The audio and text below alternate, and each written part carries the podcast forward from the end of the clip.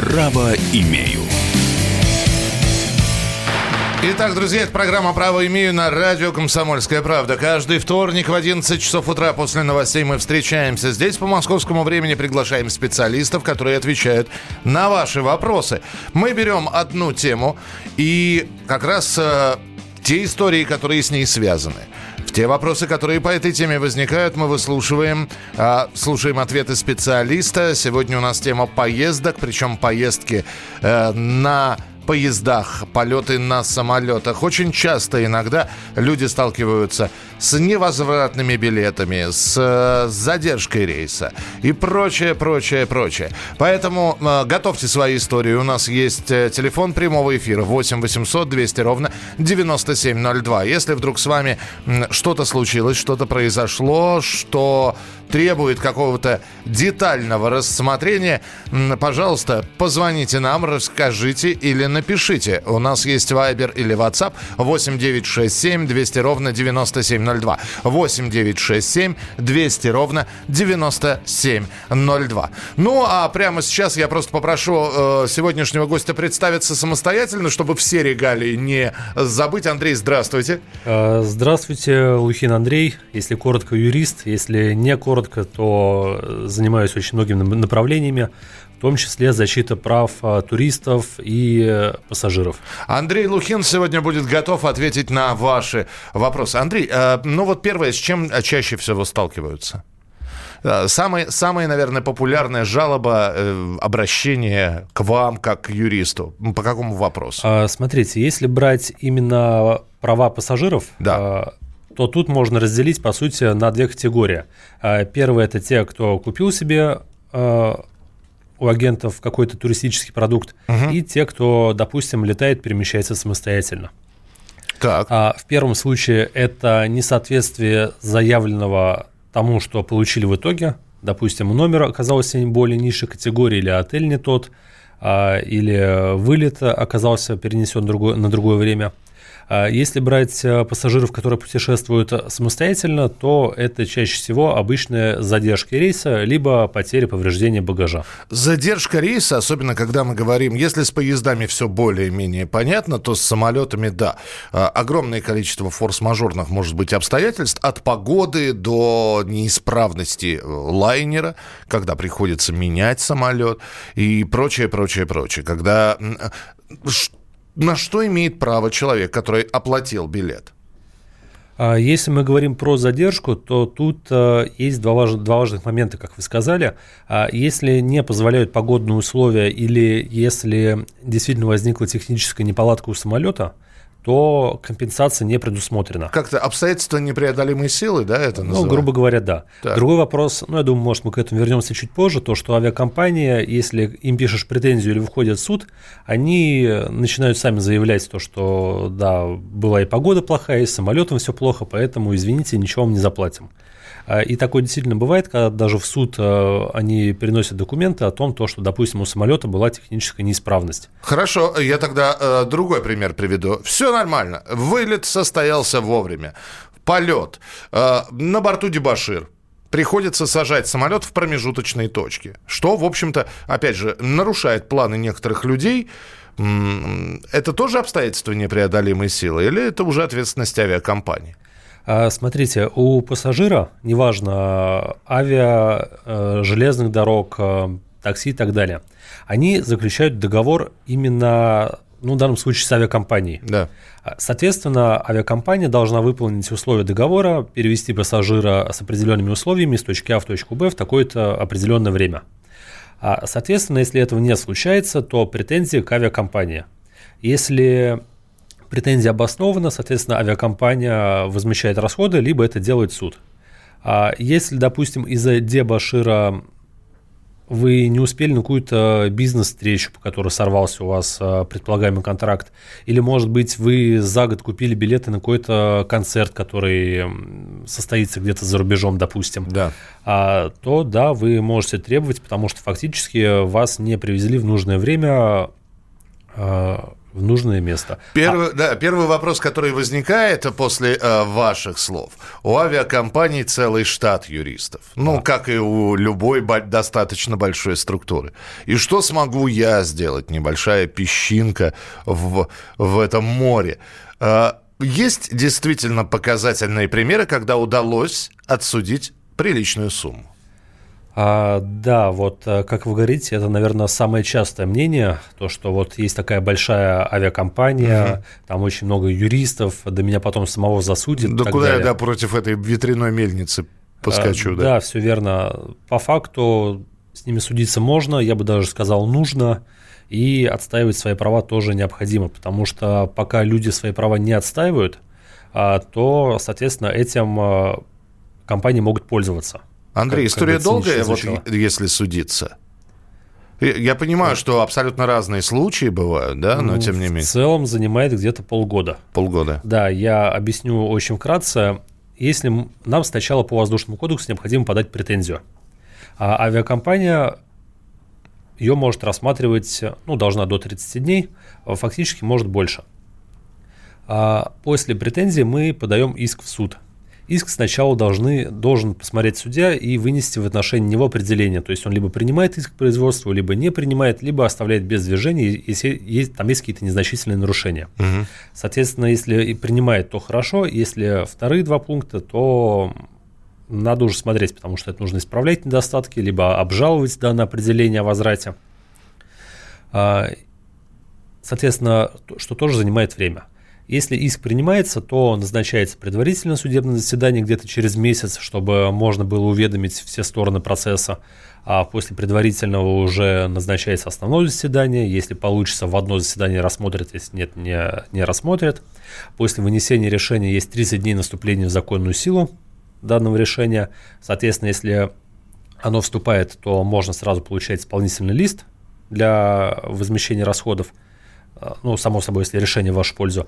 А если кто-то обжалует, то это уже уходит в вышестоящий суд, и тут ну, понятно, да, да. не угадаешь. Может и два месяца, может полгода, может год. Начинается Санта-Барбара такая судебная. Да, да. восемь восемьсот двести ровно девяносто семь ноль два. Все, что связано с билетами, все, что связано с полетами, с поездками. Сегодня на ваши вопросы Андрей Лухин, юрист, отвечает. восемь восемьсот двести ровно девяносто семь ноль два. восемь восемьсот двести ровно девяносто семь ноль два. И ваш сообщение. восемь девятьсот шестьдесят семь двести ровно девяносто семь ноль два. Вопрос, можно ли будет вернуть авиабилет с полным возвратом средств, в скобочках билеты невозвратные, угу. если до полета ситуация с коронавирусом за рубежом не изменится? Ведь эта эпидемия, форс-мажор, неисправность тут ни при чем. Ну, человек действительно купил билеты, там, я не знаю, в, в Пекин, например, угу. да, а Китай закрыл свои границы, или наши закрыли границы, не выпускают в Китай. Ну... А тут нужно читать договор с авиакомпанией, потому что, когда мы покупаем даже электронные билеты, мы фактически с авиакомпанией заключаем договор. Угу. А нужно читать условия. Вот, допустим, UTair, они пошли навстречу своим а, пассажирам, и разрешили тем, кто купил билеты до двадцать шестого февраля, тот, ну это как раз в те даты и было, да. тот может вернуть полную сумму. Если не ошибаюсь, это действовало в отношении Италии. Но при этом, если вы покупаете их после двадцать шестого февраля, то как бы уже вы понимаете, что происходит, вы действуете на свой страх и риск, соответственно, также летите.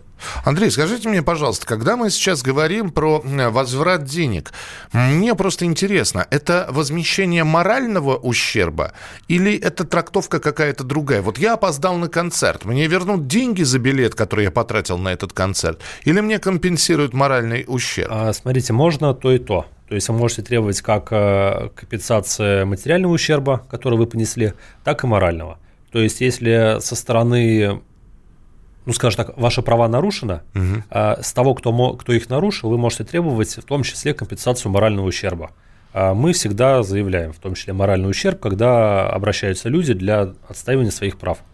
А другой вопрос то, что в России судебная практика, она такая достаточно...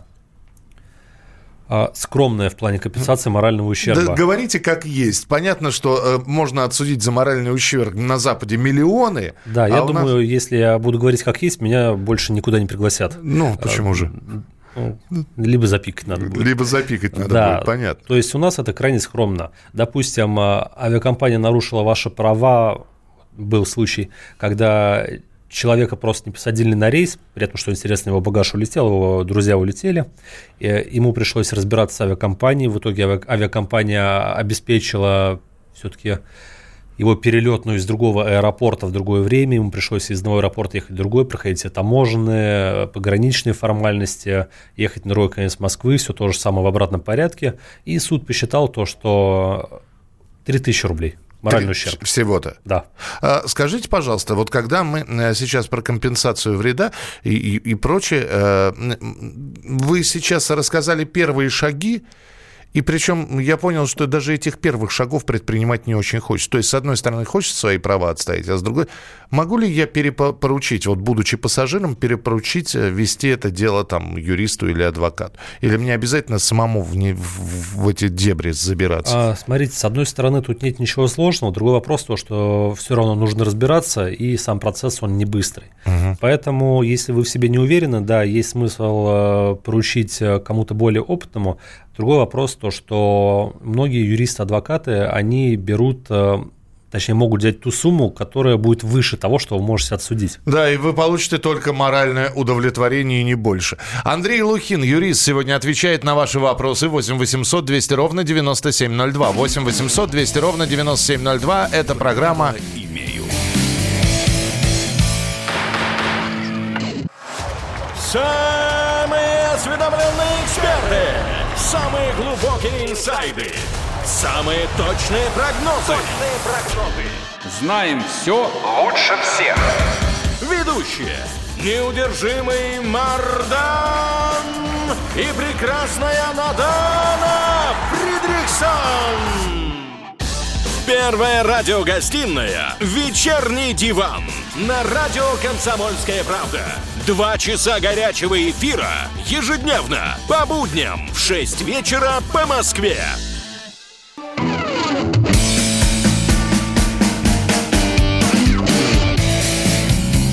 Право имею.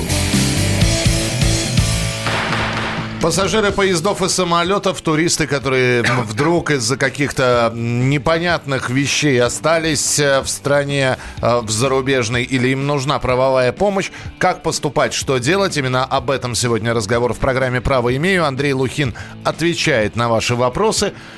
Телефон прямого эфира восемь восемьсот двести ровно девяносто семь ноль два. восемь восемьсот двести ровно девяносто семь ноль два. Права пассажиров и юристов и коронавирус. В том числе, который Андрей сейчас изобразил у нас в прямом эфире. Итак, мы продолжаем. восемь девятьсот шестьдесят семь двести ровно девяносто семь ноль два. Это ваше сообщение на Viber и на WhatsApp. восемь девятьсот шестьдесят семь двести ровно девяносто семь ноль два. Здесь спрашивают, с поездами часто истории бывают, когда пассажиры поездов пытаются что-то... Вообще не обращаются. То есть были разовые случаи, и то у моих коллег, с которыми я раньше работал, когда люди получали травму на железных дорогах. Угу. А, то есть там как бы именно факт а, причинения ущерба здоровью. А, но из-за задержек поездов, из-за каких-то конфликтов... А я вам вот, я не зря спросил, потому что здесь пришло как раз сообщение, когда э, семья, ну вот здесь женщина рассказывает, угу. э, ехала в, в поезде с э, солдатами демобилизованными.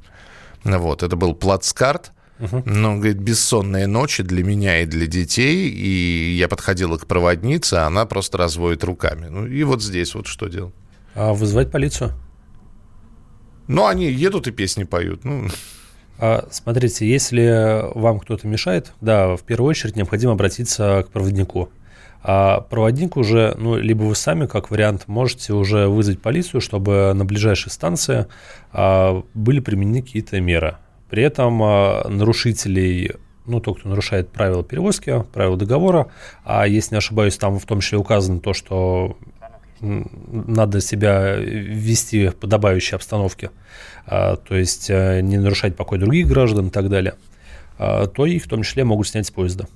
восемь восемьсот двести ровно девяносто семь ноль два, телефон прямого эфира. Антон, здравствуйте.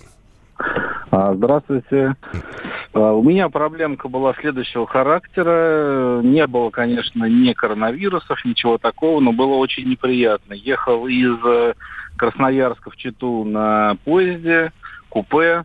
Захожу в купе, сидят на справа, справа на нижней полке сидят три женщины в черных платках, mm-hmm. а слева на полке лежит мертвая женщина. Они ее просто перевозили, как-то договорились с проводником, не знаю, с начальником поезда.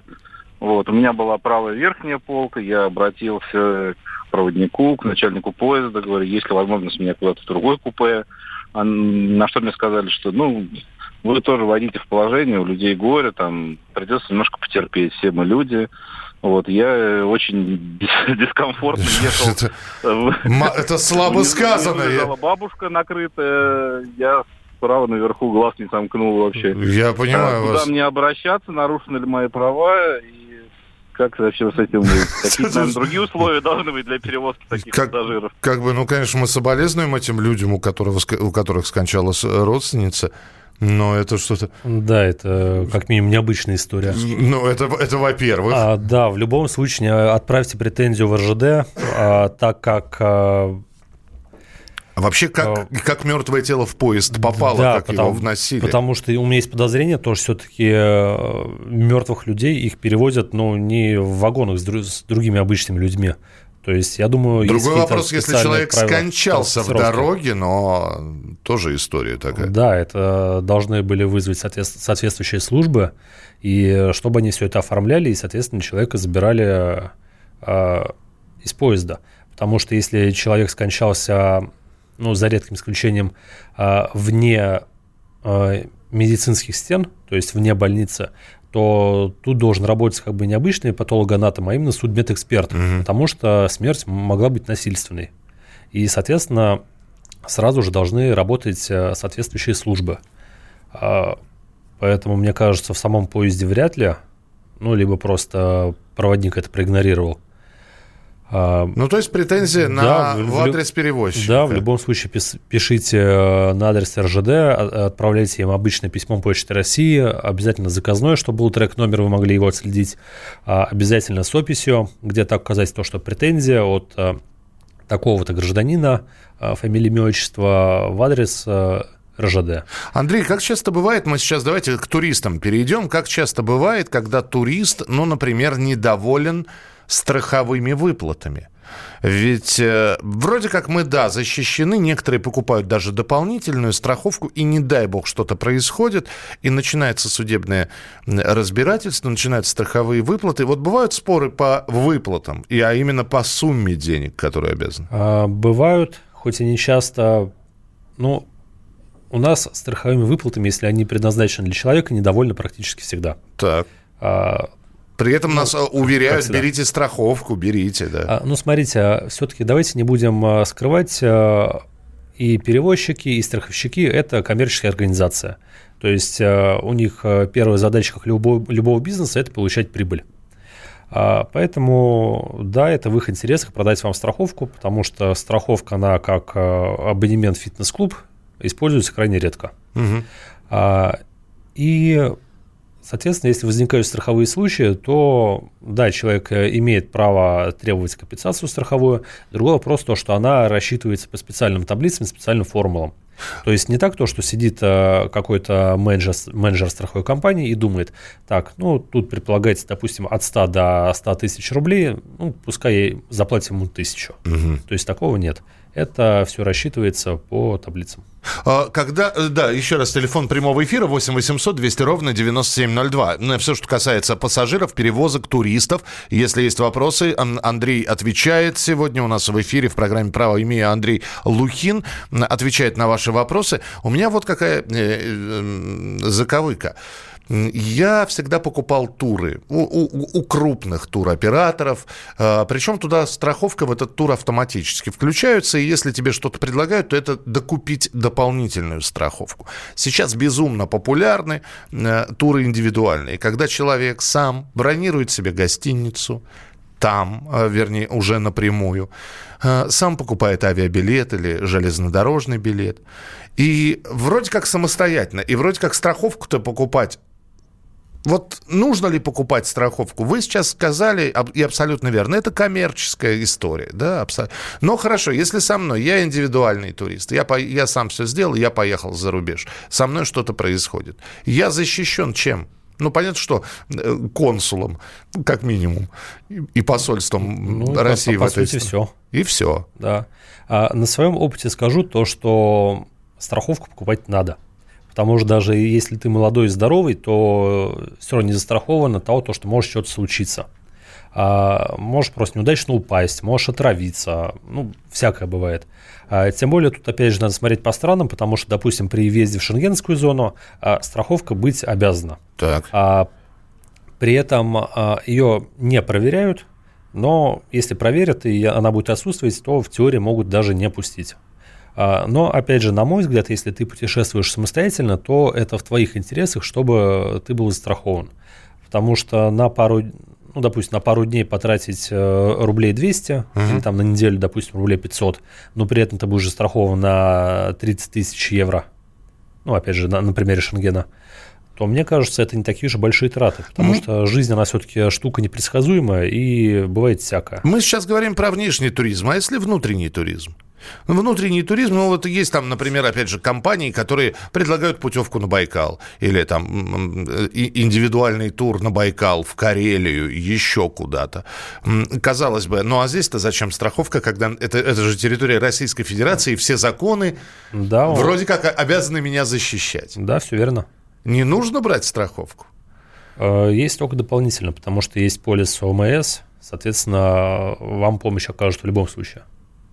Принято. восемь восемьсот двести ровно девяносто семь ноль два. Телефон прямого эфира восемь восемьсот двести ровно девяносто семь ноль два. А, устал судиться с компанией за счет перевеса багажа. Они утверждают, что он был. Я доказываю, что не было. В итоге меня не пустили на самолет. Что делать? А, никто ничего не снимал. И никакой доказательной базы ни у них, ни у меня нету. Все на словах. Это к вопросу о том, что, видимо, все надо фиксировать. Да, все нужно фиксировать, но в данной ситуации, если есть расторжение договора перевозки со стороны авиакомпании, а, и при этом ни у кого ни, ни, никаких доказательств нет, то у нас есть прекрасная статья сто семь Воздушного кодекса, где написано, то, что в случае расторжения договора перевозки авиакомпании а, бремя доказывания оснований перевозки лежит на авиакомпании. Соответственно, если авиакомпания вас не пускает на борт, по какой-то причине, либо любым другим способом расторгает договор перевозки, бремя доказывания лежит на них. Другой вопрос, то, что, опять же, компании крупные, хитрые, с большим штатом юристов, и неоднократно сталкивался, когда вроде знаешь, что, что обстоятельства одни, а они приносят документы, причем официально заверенные, сотрудниками компании, о том, что все было совершенно по-другому, хотя у тебя есть и видео, и подтверждение, и фото, и аудиозаписи. А, ну, то есть еще и наличие видео не гарантирует твоей правоты? А, да, часто да. Я думаю, я думаю, про суды мы еще успеем поговорить о том, как а, выносится решение, и то, что это часто бывает достаточно странно. А, но в целом, да, в теории бремя доказывания оснований расторжения договора, если это сделала авиакомпания, лежит на авиакомпании. Хорошо, тогда несколько судебных примеров уже в следующей части программы. У вас есть время а, задать вопрос. Андрей Лухин у нас в эфире. Юрист, пассажиры, туристы, авиа, железнодорожные перевозки. Происшествия в путешествиях мы продолжим через несколько минут. Это программа «Право имею» на радио «Комсомольская правда». Право имею. Всем привет, меня зовут Мария Баченина, и я автор подкаста «Здоровый разговор». Подписывайтесь на мои подкасты на всех популярных платформах, ставьте лайки и присылайте свои темы, интересные вам, на почту подкаст собачка пи эйч кей пи точка ру.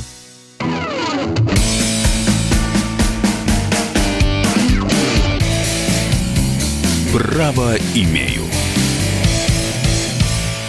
Андрей Лухин, юрист, сегодня отвечает на ваши вопросы в программе «Право имею». Это посвящено сегодня пассажироперевозкам, туризму э, и проблемами, которые с этим могут возникнуть. Э, может быть, у вас были истории. Восемь девятьсот шестьдесят семь двести ровно девяносто семь ноль два. Это сообщение на Viber и на WhatsApp. И телефон прямого эфира восемь восемьсот двести ровно девяносто семь ноль два. Здесь короткий вопрос. Является ли автобусный пассажир, автобусные перевозки застрахован? Да, должны. А?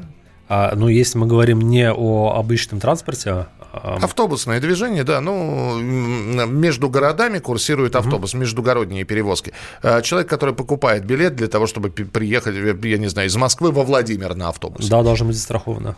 Mm-hmm. По, по крайней мере, скажем так, то, что я перемещался по Европе, там застраховано. А um... где человек может узнать, на какую сумму он застрахован? Ну, ну, вот мне, например, интересно. Мне предстоит поездка в Рязань на автобусе. Спросить перевозчика.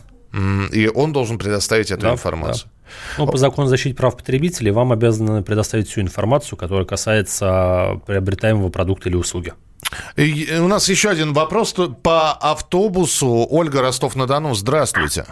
Здравствуйте. Будьте любезны, скажите, пожалуйста, вот бывают такие случаи, и очень часто вот в Ростовской области, мне надо купить билет, добраться до какого-то населенного пункта, хутор, станица небольшой. Населенный пункт есть, а билеты до этого населенного пункта не продают. Предлагаю взять до следующего или до конечной. Это, получается, я переплачиваю большую сумму.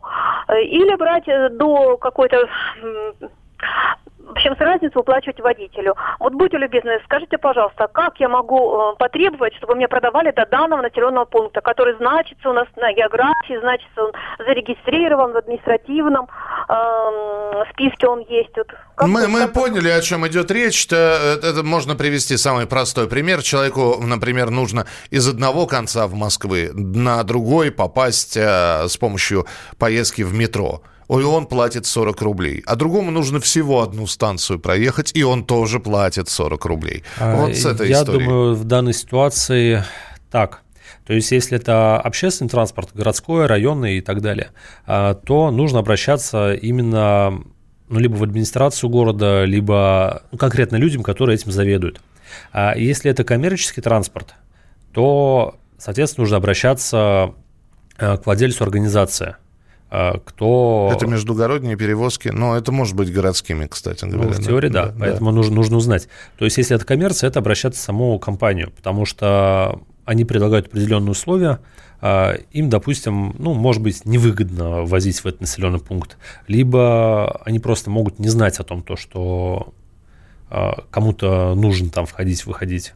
В любом случае, есть смысл обратиться к тому, кому принадлежит данный автобус, и попытаться решить вопрос с ними. Ну да, по большому счету вы спрашиваете сейчас про зональность, ну, деление на зоны на какие-то, которые, может быть, очень хорошо в пригородных электричках работают, а вот во всем остальном транспорте не очень. Людмила спрашивает, у кого право занять нижнее багажное место в поезде? Был некрасивый инцидент. У меня было нижнее место, но когда я открыла багажное место, мой сосед с верхней полки поставил весь свой багаж туда. Этот вопрос не захотела решить проводница. Я просто не, не, не помню, а в, в поезде еще верхние багажные, по-моему, да, а, есть? Да, есть. Есть две верхние багажные, есть две нижние. Хорошо, если мы понимаем, а, у человека верхняя полка, мы как-то можем еще понимать, может ли он спать на нижней, и здесь все понятно. А вот с багажом как поступать? С багажом, опять же, нужно смотреть правила эр жэ дэ, но я не особо помню, чтобы там это как-то регламентировалось. То есть кто первым занял какое багажное место? Судя по всему, да. Потому что, ну, опять же, все мы люди, и есть возможность договориться. Я сам недавно ехал на поезде, у меня была только ручная кладь, ну, рюкзак, угу. И рядом ехала женщина на верхней полке. У нее был достаточно большой ну, чемодан. Я не знаю, ну... тяжелый, я ей помогал его положить, и, соответственно, ну, понятно, я ей уступил это нижнее место, потому что затаскивать его наверх, это было бы, ну, прям неудобно, то есть, я, я, да, я вошел в положение, и, я думаю, в большинстве случаев можно сделать так же. Андрей, я вам пример могу привести. Истерика была просто у одной женщины. Она летели мы, не помню, это был внутренний перелет по стране, это не было зарубежной поездкой. У многих был в, в руках тот самый багаж, да, а кто-то... А ручной багаж, все равно его надо куда-то поставить. Это не чемоданы, но, тем не менее, это и спортивные сумки, это и такие маленькие баульчики, рюкзаки. Mm-hmm. И вот я был свидетелем такой истерики, когда...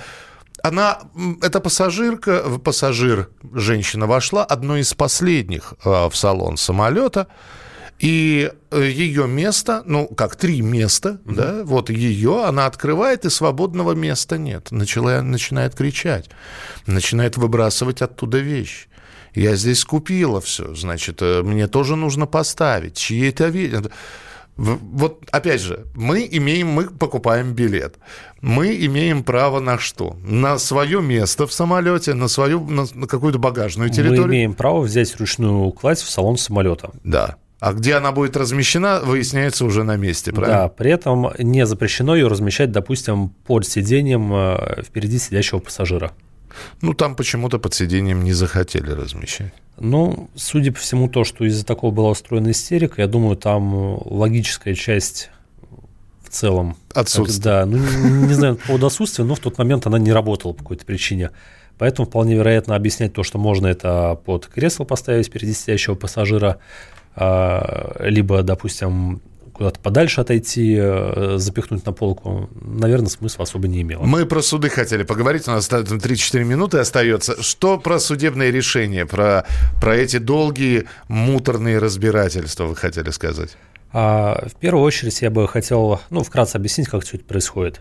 А, по закону о защите прав потребителей истец, то есть человек, чье право нарушено, а, может а, подать исковое заявление по месту своего жительства. То есть, допустим, если вы хотите судиться судить с авиакомпанией, вы проживаете в Москве, авиакомпания находится, ну, в условном Новосибирске, так.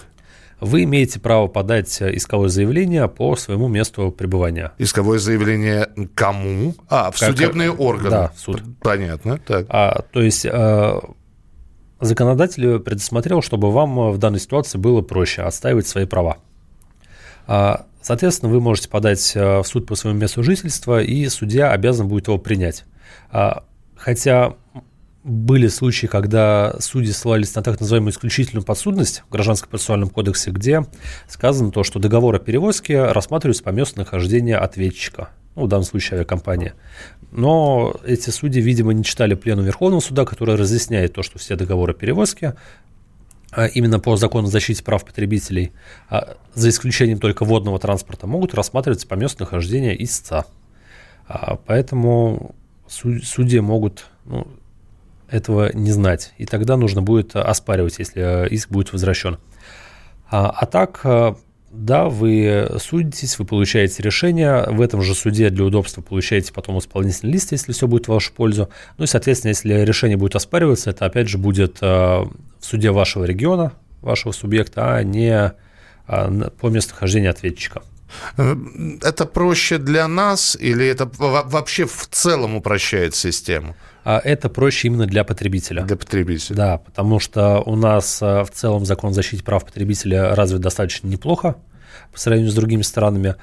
И у нас есть такая еще очень хорошая штука, которая называется судебный штраф.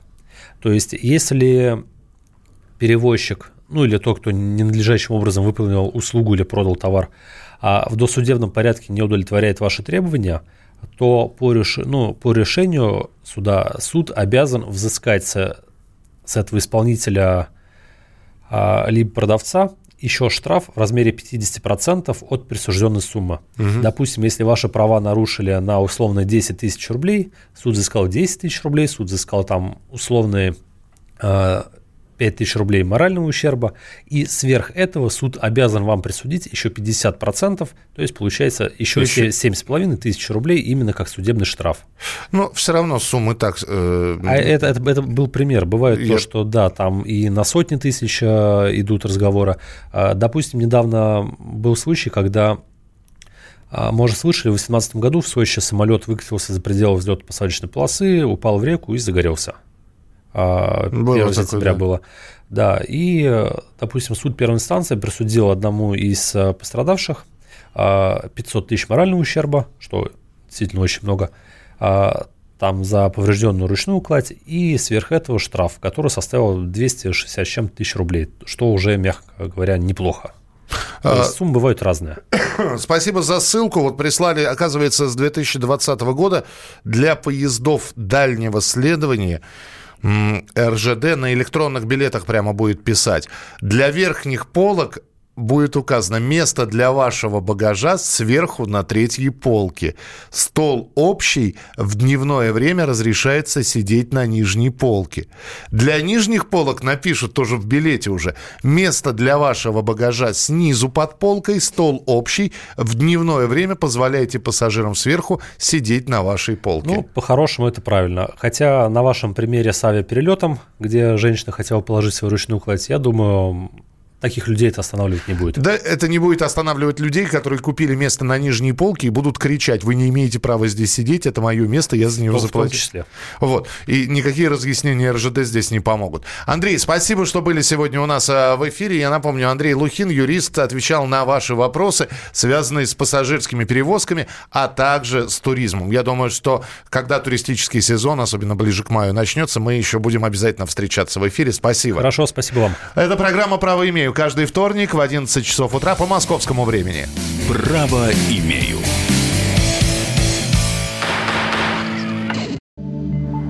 Где Антонов? Где Миша? Где Антонов? Где Антонов? Михаил Антонов. Куда он делся? А я никуда не делся. Теперь каждый день с полудня до пятнадцати часов по московскому времени я с вами, а вы со мной. Политика, экономика, мировые и региональные новости, музыка – все это в программе WhatsApp «Страна». Так что встречаемся в эфире.